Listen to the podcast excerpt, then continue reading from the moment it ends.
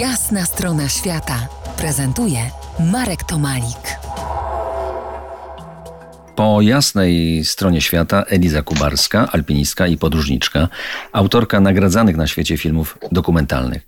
Rozmawiamy dzisiaj o kondycji człowieka w górach wysokich, zwłaszcza tej kondycji psychicznej, choć to zapewne z fizycznością bardzo powiązane. Elizo, wróćmy do twarzy przedstawionych w filmie K2 Dotknąć nieba w twoim filmie, a także do innych twarzy i w innych filmach o wyprawach w góry wysokie. Częścią tej trwogi, o której rozmawialiśmy, jest zapisana w tych twarzach presja mediów, zobowiązania wobec sponsorów, bo rzadko kto jedzie na 8-tysięcznik za swoje. Wiesz co, zmieniło się, co się na przykład zmieniło? Na przykład zmieniło się to, że dzisiaj, kiedy jesteś na wyprawie w wysokich górach, jesteś codziennie podłączony do internetu. To jest w ogóle sytuacja, która 10 lat temu jeszcze nie istniała. Ja byłam pierwszy raz na takiej wyprawie w 2008 roku.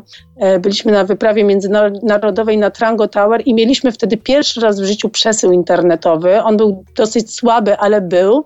I nagle okazało się, że nam zajmuje strasznie dużo czasu przygotowanie jakichś zdjęć, czy jakiejś transmisji, czy jakiś po prostu czegoś, co musieliśmy wysłać, ponieważ mieliśmy faktycznie takie zobowiązanie wobec sponsora. I wtedy poczułam, że bardzo tego generalnie nie lubię, ponieważ odciąga mnie to, moją uwagę od tego, po co ja tam jestem w górach i co ja mam tam zrobić. A dzisiaj generalnie to jest wymóg.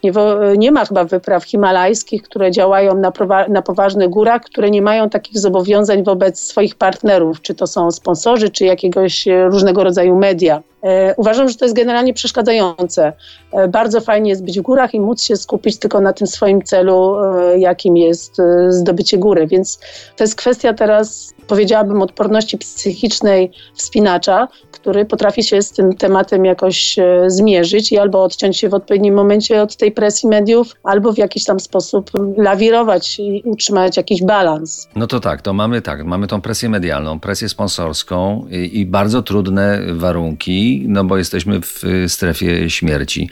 Mało przestrzeni na radość odczuwania. Coś, co dla mnie wydaje się tutaj, najważniejsze. No tak, wystarczy zobaczyć, co się na przykład dzieje dzisiaj pod Everestem, tak? To jest, ja często o tym mówię, bo wydaje mi się, że to jest dokładny przykład tego, jak my trochę się zagubiliśmy w całym takim sposobie postrzegania świata. Pod Everestem w tym momencie już od wielu lat, w czasie sezonu, zbudowane jest takie miasteczko tak naprawdę, z wszelkimi wygodami, jakie możesz mieć, możesz chcieć, to wszystko zależy od twojego budżetu, z pełnym dostępem do internetu. Wiem, że już nawet w obozie drugim chyba działa jakaś restauracja, to są w sensie miejsce, gdzie możesz sobie zamówić jedzenie. To jest w ogóle coś niewyobrażalnego dla mnie jako wspinacza, który podróżował bardzo często w takich małych zespołach, 2-3-osobowych, gdzie byliśmy sami pod górą, sami na górze, byliśmy odpowiedzialni za wszystko, co się dzieje w trakcie tej akcji górskiej. Jeszcze w tych czasach 10 lat temu bez żadnego kontaktu z cywilizacją. To jest Jasna Strona Świata w RMF Classic.